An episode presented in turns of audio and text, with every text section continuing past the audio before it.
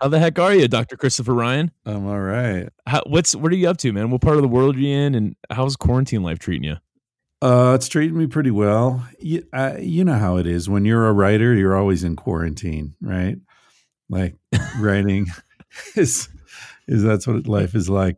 Uh, I'm in a tiny little town in in Colorado at about eight thousand feet elevation, and um, it's great. It's it's a perfect place to be. Rented a, a house here, and uh, you know you can go hiking and ride your bike and cruise around in the mountains, and you're not going to run into anybody. No problems with social distancing and all that. So, you know, go to the grocery store once every couple of weeks.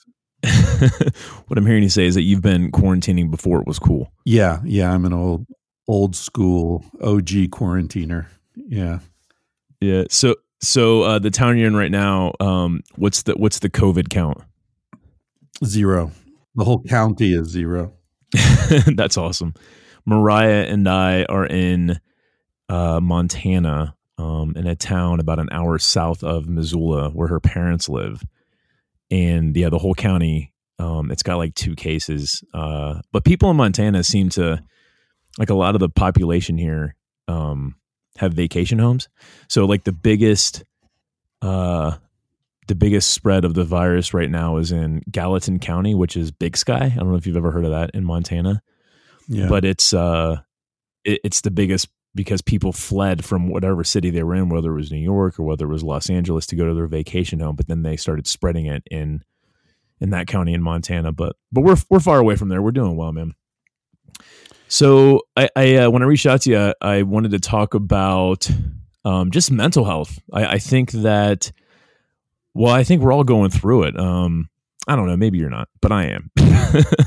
I uh, I got to say when when Mariah and I we live in Hollywood and when we when we were in Los Angeles, um, I was firing on all cylinders, man. Like uh, what I mean by that is, uh, Josh and I just finished a book. I've been exercising. I've been creating. I've been practicing my Spanish. I have been uh, writing. I mean, I've been doing everything I'm supposed to be doing. But there's like this looming depression that that was kind of creeping up on me since I've been in Montana. I have not felt that, and I just you know, I wonder why that is. If it's because I'm not in the fresh air, because I don't feel the pressure of being in Los Angeles.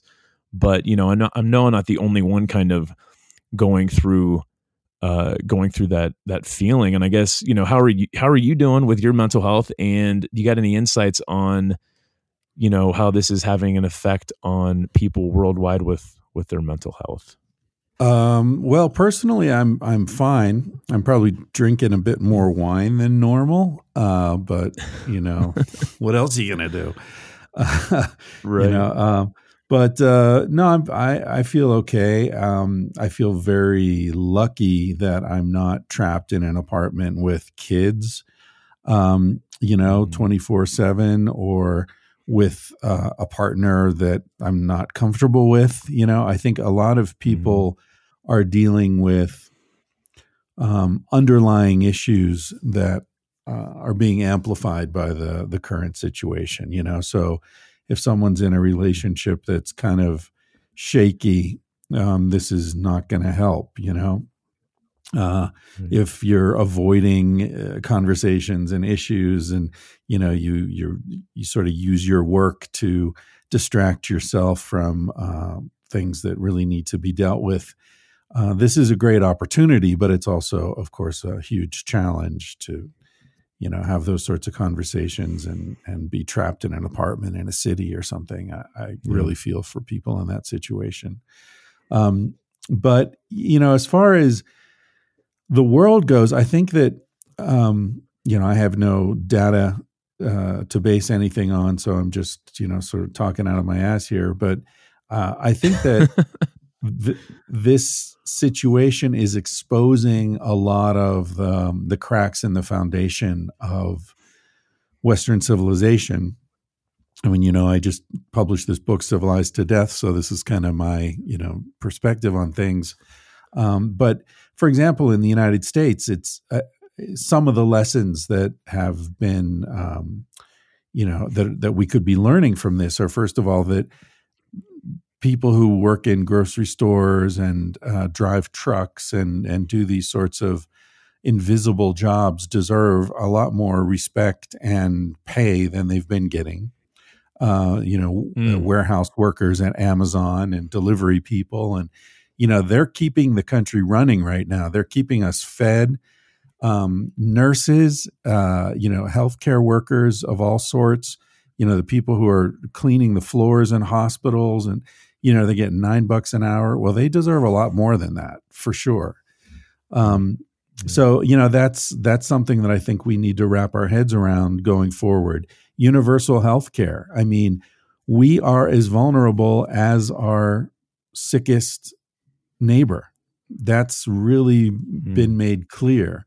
And so, you know, you're asking about mental health. I think people feel a sense of vulnerability and uncertainty um, which is certainly uh, you know creates anxiety. Um, but on the other hand, I think those are appropriate feelings. I think those feelings were appropriate six months ago, but we were just too uh, intoxicated by normality to notice it. So maybe now we're hmm. sobering up and starting to see the world a little more clearly, which is ultimately a very healthy thing. Definitely. I I think it's interesting how in your book civilized to death. I thought about you when this whole quarantine thing broke out because I was like, oh, this is exactly what Dr. Ryan was talking about in his book and how civilization is has kind of been these incubators for uh, these diseases that that cause these pandemics. Um, yeah, I uh, I think that life is going to be a lot different. Um, I, I, totally agree with you about uh, how it's really showing. You know, it's just showing the world through a different lens and I hope once we're out of this, whenever that is, I mean, it could be, it's funny. You just, you know, they want to open the country up, what, within the next month. Um, however, there's not going to be a vaccine, you know, at the earliest, it'll be ready in the spring. Um, and it, there, there doesn't seem to be any reports that give us any concrete data. It just seems like everything's all over the place. But when it is over, um, I hope that we can take the good uh, from this and and the the new lens that we're getting, and hopefully we can we can uh, act a little bit differently. You know, you brought up all of the service workers who are underpaid and uh, maybe even unappreciated right now.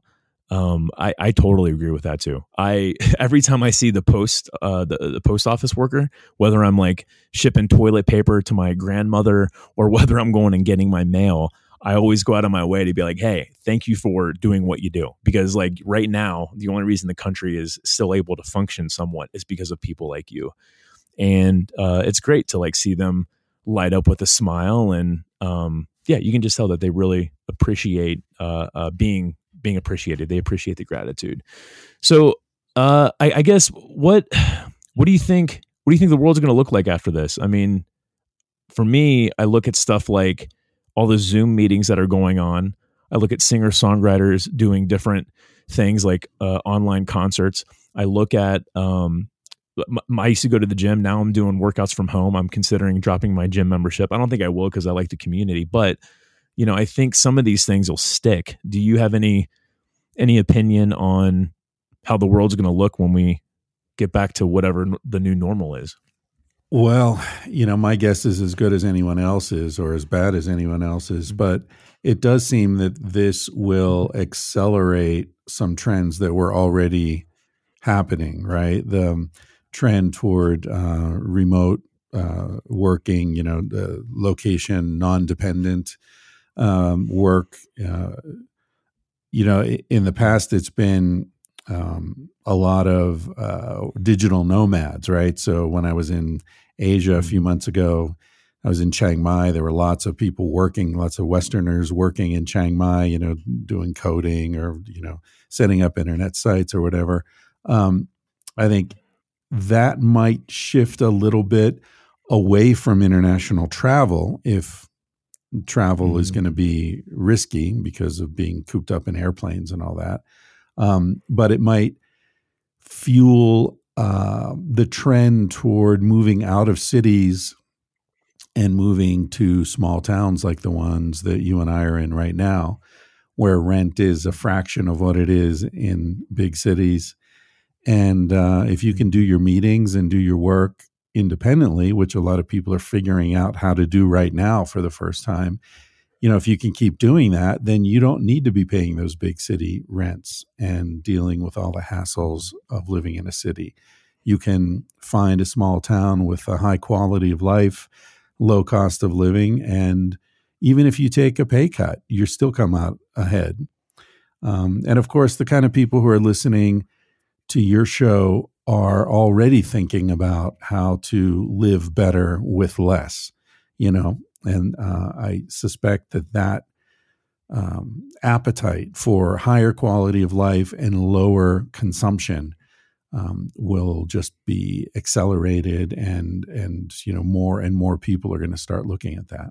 Yeah, it's interesting. Uh, Millburn and I we we talk about how we've had conversations about how there's going to be this new um, this new problem for uh, for minimalism to solve. And we say often how the idea of living simple and the idea of minimalism it's a very old idea, you know, thousands of years old, but it's an answer to uh, these new problems that we have. And I think, yeah, I think you're you're spot on. Like our audience is already kind of looking at how to live a more simple life, and I think this situation is uh, making that even more evident. I know for me, like I just look in the mirror and I, you know, try to be really grateful for the life that I have prepared over the last 10 years. Um, not having any debt, uh, which is like, I, it's such a privilege to be able to say and simplifying my life is, has certainly helped me get through this better.